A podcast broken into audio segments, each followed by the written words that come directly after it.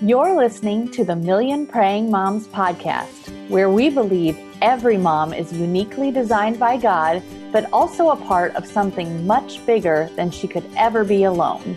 We're authors and moms, Erin Mooring and Brooke McLaughlin, and we're here to help you make prayer your first and best response to the challenges of parenting. Tune in each week to real life conversations with the experts about real issues Christian parents face today. If you're ready to learn practical ways to focus on Christ as you seek wisdom and hope for the difficult job of raising children in today's world, you're in the right place.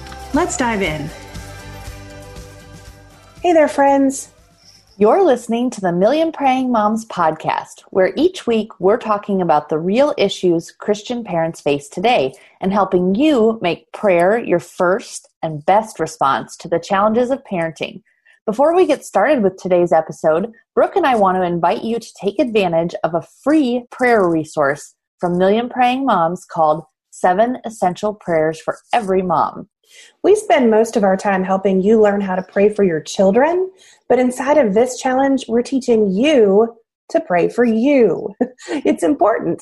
You'll get seven emails sent straight to your email inbox with prayers like a prayer for when you're losing it all over everyone, a prayer for calm in the chaos, a prayer to breathe new life into your day, and so much more.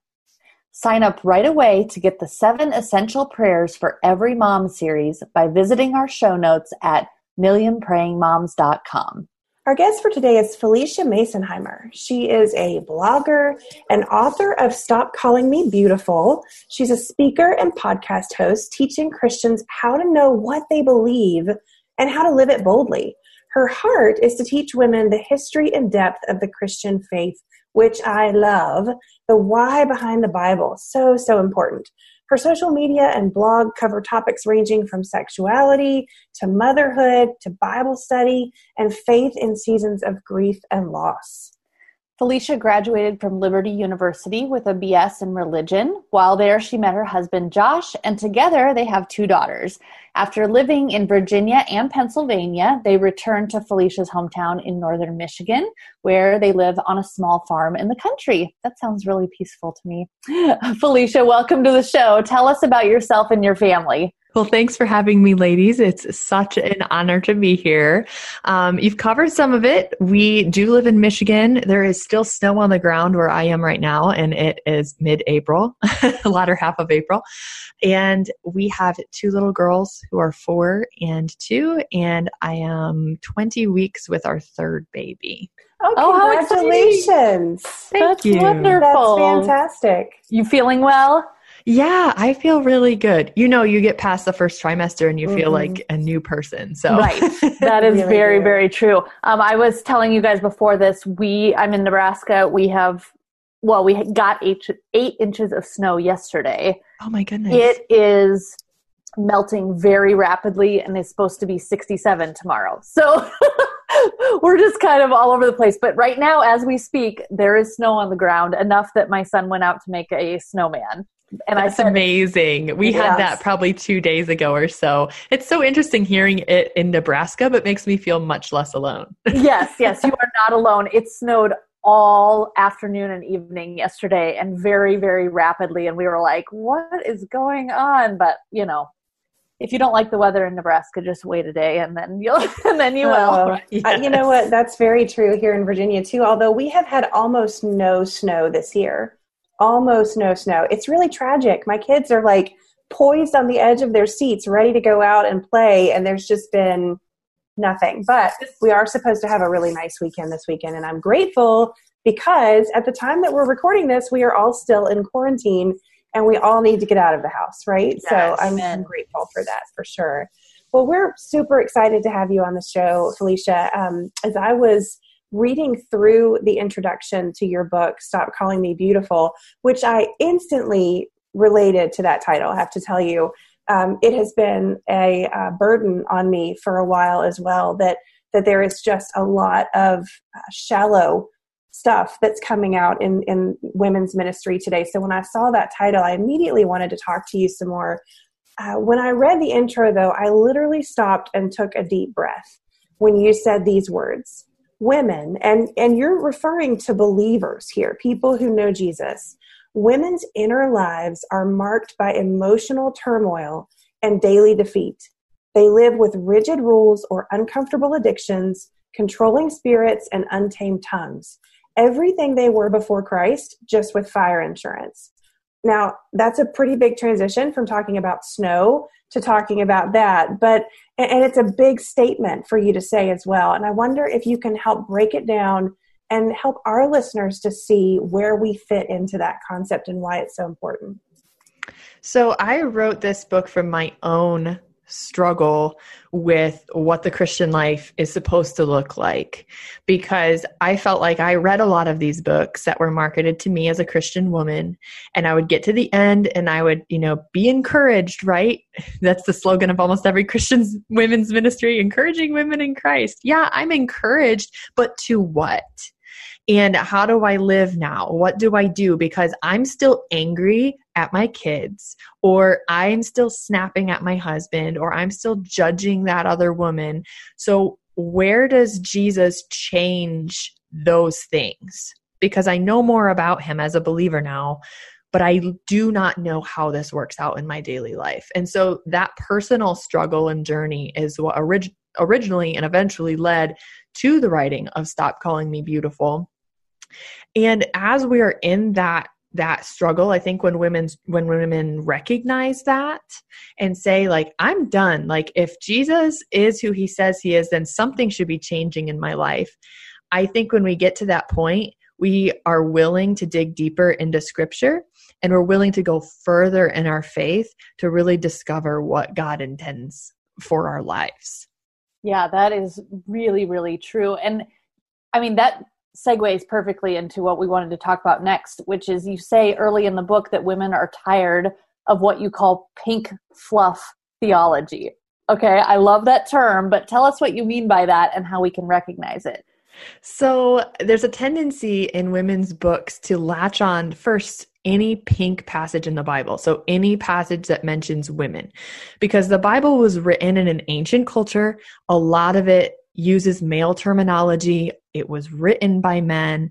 And so we can tend to feel like if it's not expressly using a female pronoun, it doesn't apply as much to us. So we hunt for these pink passages and we focus on those instead of seeing that all of scripture was written to us. It was just written in a different time and culture.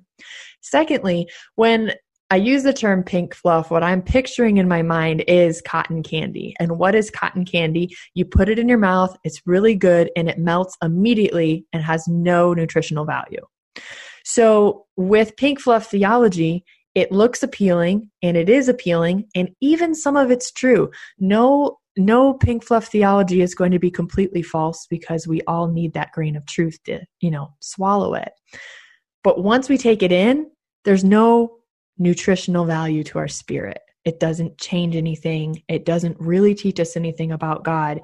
And so we end up back in the same circle. We're hungry again an hour later because that's what we've been consuming.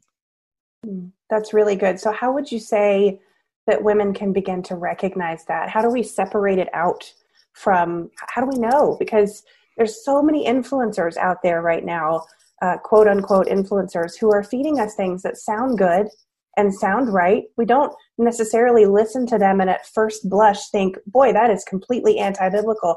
It's almost as if there's just enough truth in it to make us think it is, but it may not be. So, how do we begin to recognize that as, as believers? So, that process is called discernment, and it's what I'm all about. It is one of the big things I talk about in my ministry and my work. In discerning this pink fluff theology, really comes down to knowing the truth of God's word, using that as your measure, and then measuring these books, these speakers against what you're seeing in scripture. So I'll give you an example. There's a popular saying, you see it on Pinterest, you see it on Instagram, and it'll say things like, You're worthy just the way you are. Now, based in scripture, we know that we do have a worthiness. But when you just say you're worthy with no context, the question we should be asking is why? Mm-hmm. Where does that worthiness come from? Is it just because I am who I am and God doesn't care how I live? He doesn't care about sin. He doesn't care if I snap at my kids because Jesus loves me? No, that's not what scripture says. Instead, the word of God says that before Christ, we weren't worthy. We were distant from God. He made us worthy by loving us and choosing us and saving us. And that is an amazing thing. That is grace. So when we actually just say, hey, you're worthy just the way you are, we cheapen the grace of God.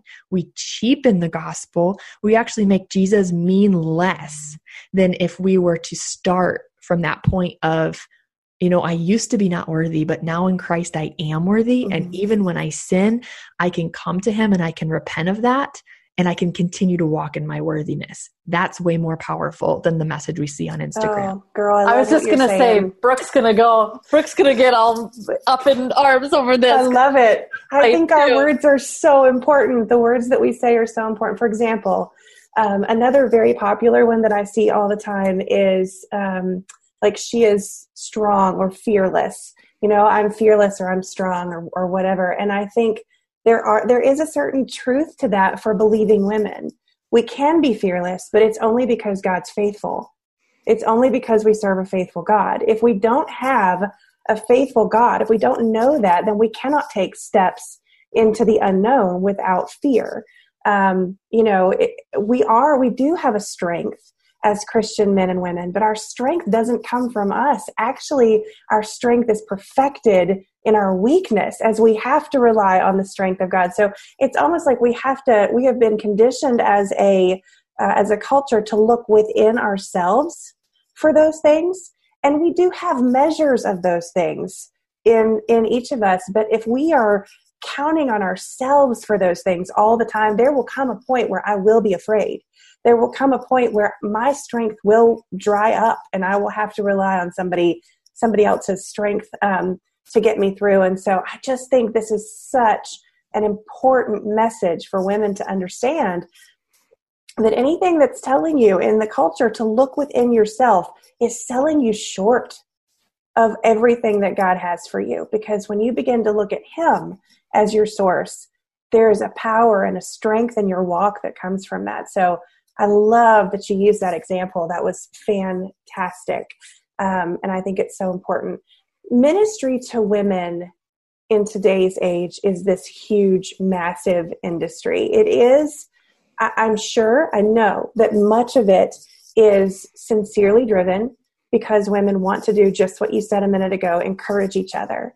We want to be each other's cheerleaders. Yet, many times after we've, you know, spent thousands or at least hundreds of dollars trying to find answers to our problems, we walk away, as you've described, still just wanting more. Like we're only finding enough um, for a short time, but but then when we go back into the real world, it all falls away, or we just aren't given enough to be able to uh, see real change happen in our lives. So, what I'd like to know from you is why have we as women allowed this to happen? Why have we settled or accepted shallow Christian teaching that produces little to no lasting change in our lives. Why are we not demanding more? Why are we embracing the pink fluff, so to speak? I think this goes way back into church history, to be perfectly honest.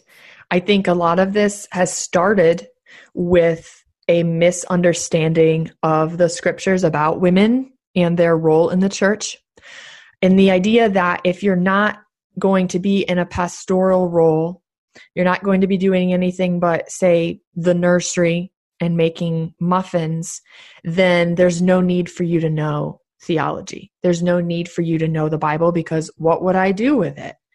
And unfortunately, that idea, even though it sounds super patriarchal and super antiquated, it's still very prevalent in today's churches.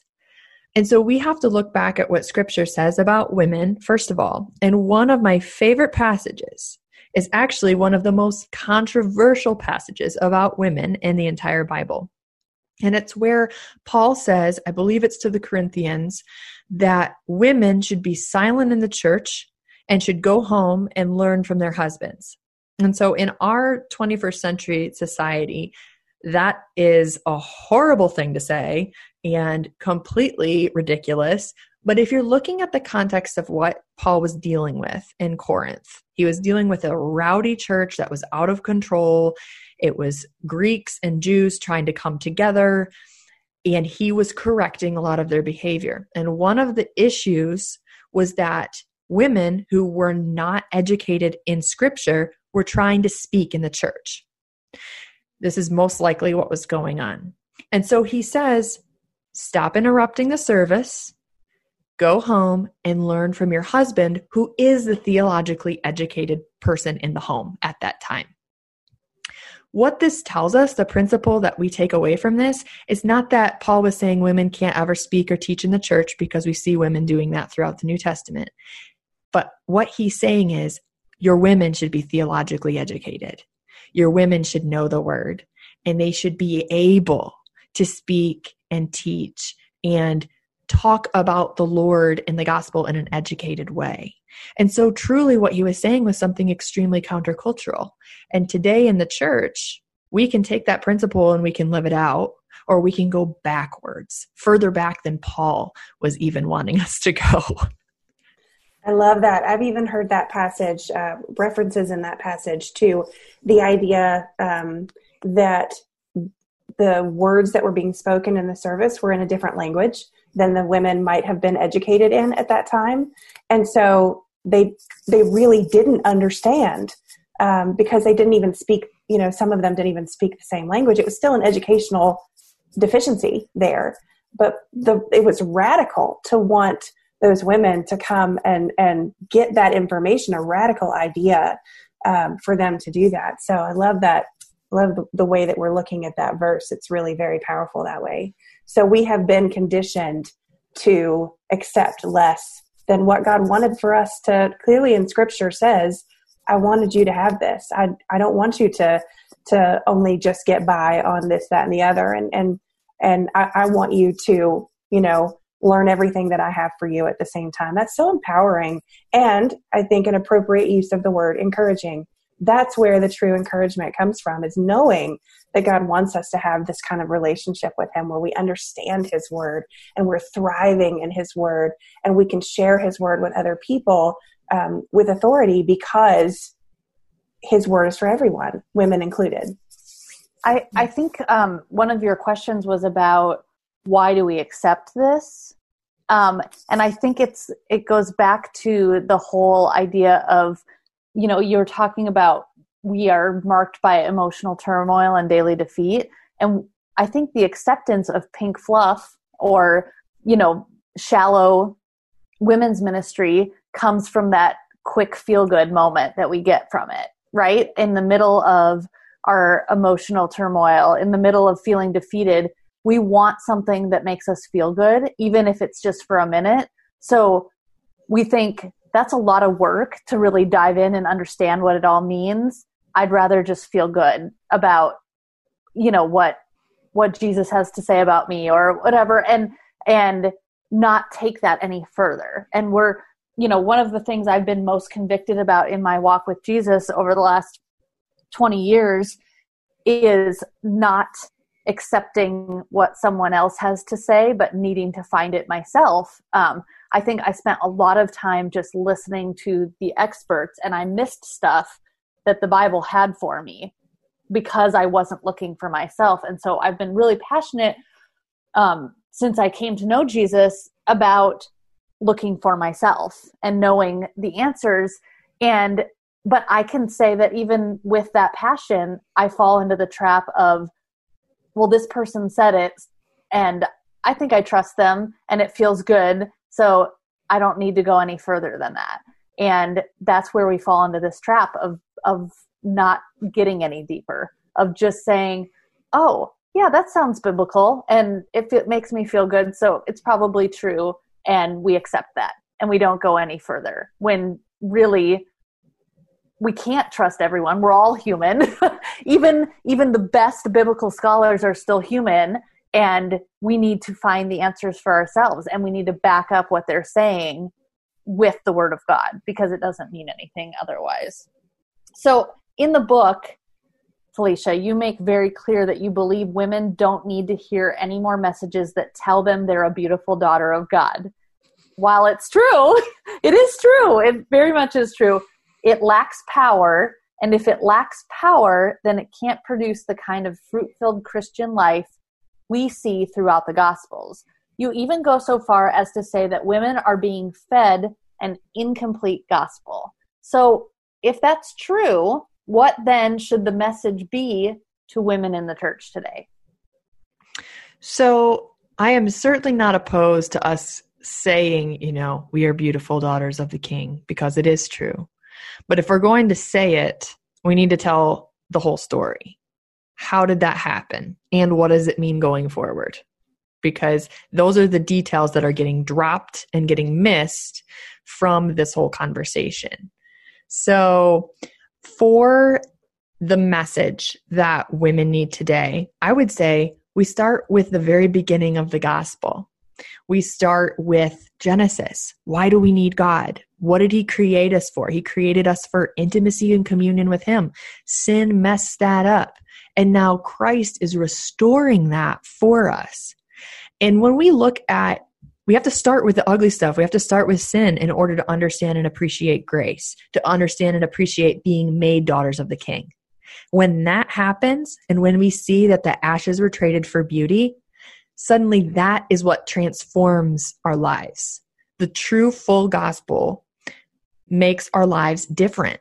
It makes us live differently. It makes us trust God more. It changes everything. But you have to tell the whole story, not just the pieces of it.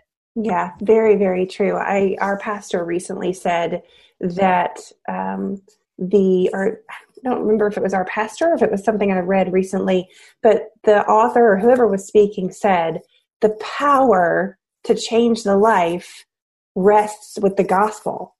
The power is in the gospel.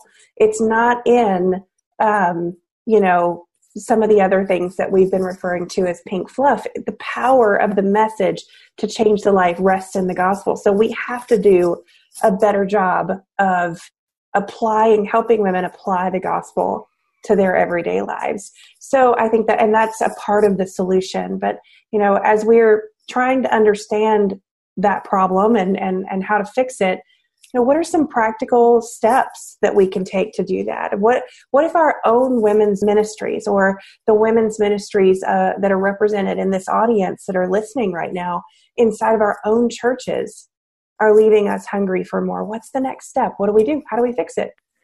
I think a really great first step is to just start studying the Bible for itself, trying to find out who is God, who has He revealed Himself to be because so often we come to the Bible as this life manual. Have you heard that phraseology? You know, the Bible is a manual for life. Well, yes. I don't know about you, but I don't read the manual to my car unless something is wrong. Yes. I only read the manual to my car on an as needed basis. And so when we talk about the Bible as a manual, what we're really saying is we pick this up when there's a problem, we go to it to find the problem, and then once we fix the problem, we put it away. But that's not how scripture was written. It was written to reveal God's character so we could trust God's character and so that we could live with Him forever, now and eternally. So, starting with the Word of God in our women's ministries, in our homes, is so important. And I think it can be so simple. Instead of doing another book study, maybe suggest what if we just did the book of John as a women's ministry? We went through a chapter every week, we read it aloud, and we just discussed it. We got some resources from the pastor. And we kept it really simple. I think we feel like we have to make it really complicated. It has to be fancy. We have to be doing a themed craft with it or something. But reality is, the Bible, it takes time to study, but it is it is simple you can come to it, you can read it, you can access resources to help you understand it. And whether that's during your own quiet time or during a women's ministry, I think that is the simplest, best starting point. I have yeah. to say that the most impactful Bible stu- women's Bible study I have gone to went through the book of Genesis. And it was not it did have women's elements. It was it was written the study was written by a woman, but just the unfolding of who God is and how he revealed himself and how the story was told and why the story was told. And like all of that was more impactful than any women focused or woman focused bible study that told me more about myself or you know anything like that that bible study changed me more than anything and it was simply studying genesis which i was like i know genesis like i've read that a million times from all those times you try and read the read the bible in a year and you make it through the first four books and then you're like, oh god, you know? So we've read Genesis a lot. But really reading it and studying it with other women and not being all about us, but about God and about who He is and what He was doing and all of that stuff, my goodness, that changed me. And what you're saying is like we our women's ministries don't have to be about women. They need to be about god. Like that is what changes us. And um, I re- i'm even thinking back like we used to i used to do youth ministry and we did a girls sleepover and it was called daughters of the king. And i think that was really important. But the more i grow up because you want them to know where their identity is you know they are daughters of the king but as i grow up more and more i want I don't want them to just know they're children of God. I want them to know that they're saved and like that's your identity, like your salvation. You are like that's the stuff that we need to be focusing on as our identity, not just um, like you said, a beautiful child of God or this. That that stuff doesn't change us. That goes, oh, that, that feels good, and that's good to know. But it's not the reality of what our lives are. If we're just a daughter of the King, that sounds like an easy life, you know, and that's not, doesn't tell the whole story, like you said. And so I love the idea of focusing on God and who He is and who and all of that and the gospel and how that changes us rather than just who we are. So I, I feel like we have like multiple sermons going on yes. here. I do kind of feel like we're having a come to Jesus meeting this morning or this afternoon. So I love that. I was having a conversation with my son, my almost 15 year old, and you know, he made a profession of faith a long time ago, several years ago, but he is very much, I think, in a normal phase of his development where he's really questioning things and trying to understand. And he has hard questions that I I can't answer apart from well we may never know the answer to that question on this side of heaven. You know there's there's some of that that just it's called faith for a reason right? There's some times where we just don't have the answer. And he said to me um, just just the other day he was like well i know who god is. So i know the i know that i'm right about this. And I, I took i took a moment and i just said i picked up my bible and my bible is big and the one i used for my study and I said, Have you read this whole book? And he said, Well, no, I haven't read the whole book. And I said, Then you probably don't know him as well as you think you do.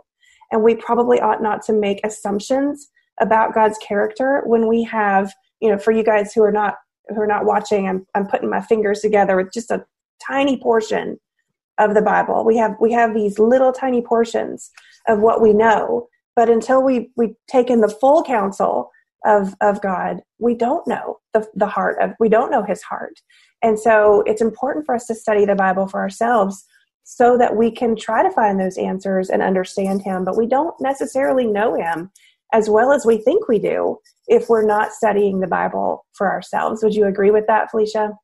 Oh, absolutely. That's such a great way to put it because your whole life you're going to be learning more about him. We can never fully know him this side of heaven, as Paul says. Now we see in a mirror dimly and then face to face.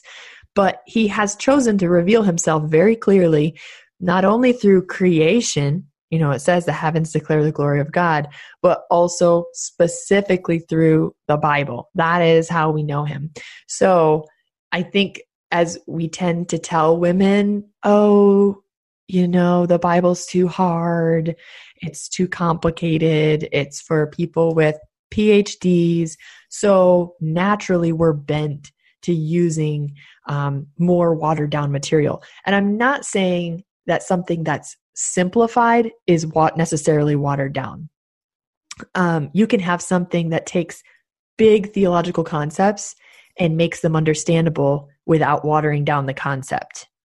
But you can also have something that waters down who God is and waters down the gospel and makes it all about us and not about Him. Mm-hmm. And so there's a fundamental difference between those two different kinds of Bible studies, you know? And so we want the kind that is pushing us, like you're saying, like to know the character of God. Because I often say, you can't trust what you don't know, right? We don't marry somebody that we don't know because we can't trust them, right? Most cases, it would be a good idea to trust them and know them before you get married. But if if you're looking at God as like, well, I know I have to put faith in him, but I don't really know him, is that like what kind of faith is that really? We put faith in him because we trust his character. And the more we know his character through the word, the more reasons we have to trust. That is beautiful. I love that. I love that. Um, so, Phylicia, the focus of our ministry here at Million Praying Moms is to help parents make prayer their first and best response to the challenges of parenting. And while we haven't overtly talked about how this applies to moms, I wondered if you could share for a moment what impact this kind of living that we're talking about right now has had on your motherhood. Oh, absolutely. This is such an exciting thing for me. So, one of the big things that comes up a lot is the idea of the perfect quiet time.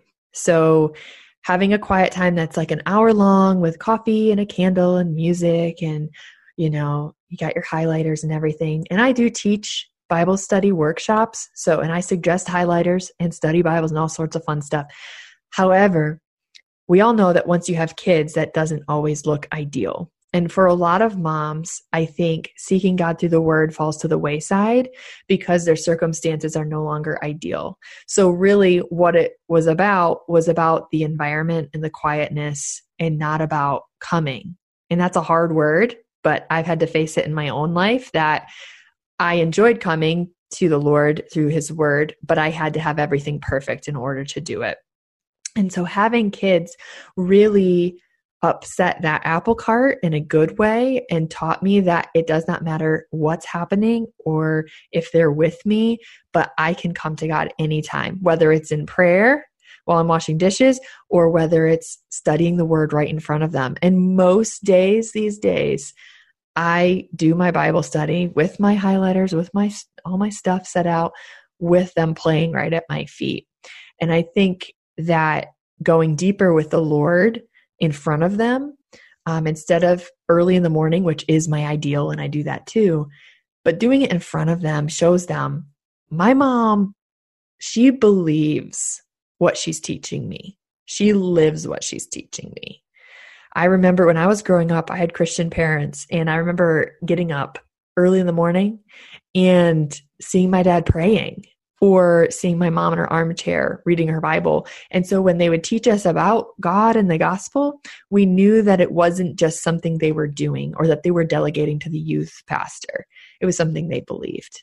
And so I think that's one aspect of it. Yeah, that's so great. Um, it is living out our faith in front of our kids is one of the best ways that we can parent them. Actually, showing them that what we say we believe you know putting putting actions to those words is probably more important than anything you know creating the perfect circumstances and making the perfect choices and and putting them in the right schools and the right after school programs and you know or even the right church and the right youth program and the right youth camps. Living out the message of the gospel in front of our kids teaches them way more about uh, the things that are important in this world than any any other kind of decision that we could make.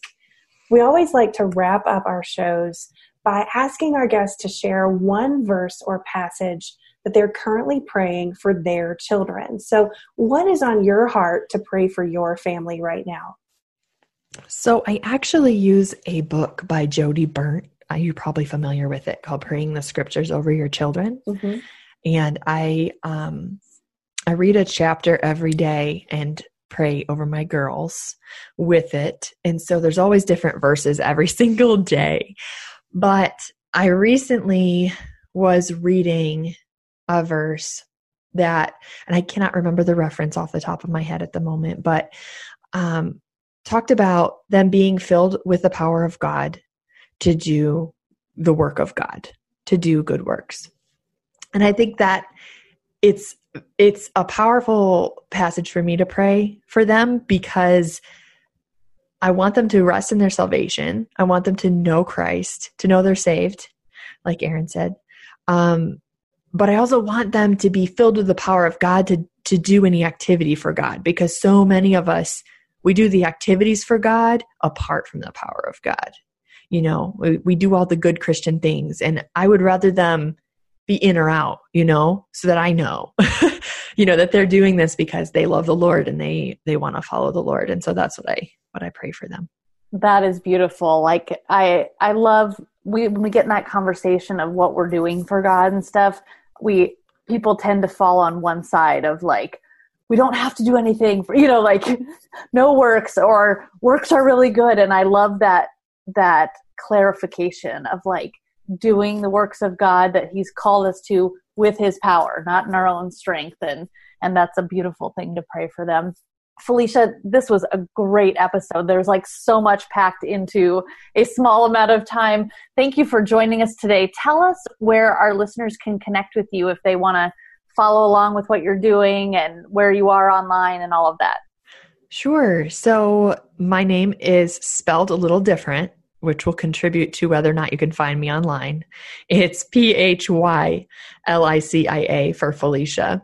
And my website is phyliciamasonheimer.com. I have a blog with about, I think it's around 500 blog posts on it. So there's a lot of information on there. And then my Instagram and Facebook are both my name, Phylicia Masonheimer. Fantastic. All right, that's it for today, friends. As always, you can find any specifics from our show in our show notes at millionprayingmoms.com, including a link to order Phylicia's book, Stop Calling Me Beautiful. Tune in next week for another episode of the Million Praying Moms podcast. Hello, hello. Quinice Petway here, co host of the Your Daily Bible Verse podcast. Are you someone who loves to take a deep dive into God's Word, one verse at a time, to explore His will for your life and desire to draw closer to Him? If that sounds like you, I'd love to invite you to head over to lifeaudio.com and search your daily Bible verse to tune in and subscribe for daily inspiration, life application, and spiritual transformation through the in depth exploration of God's Word.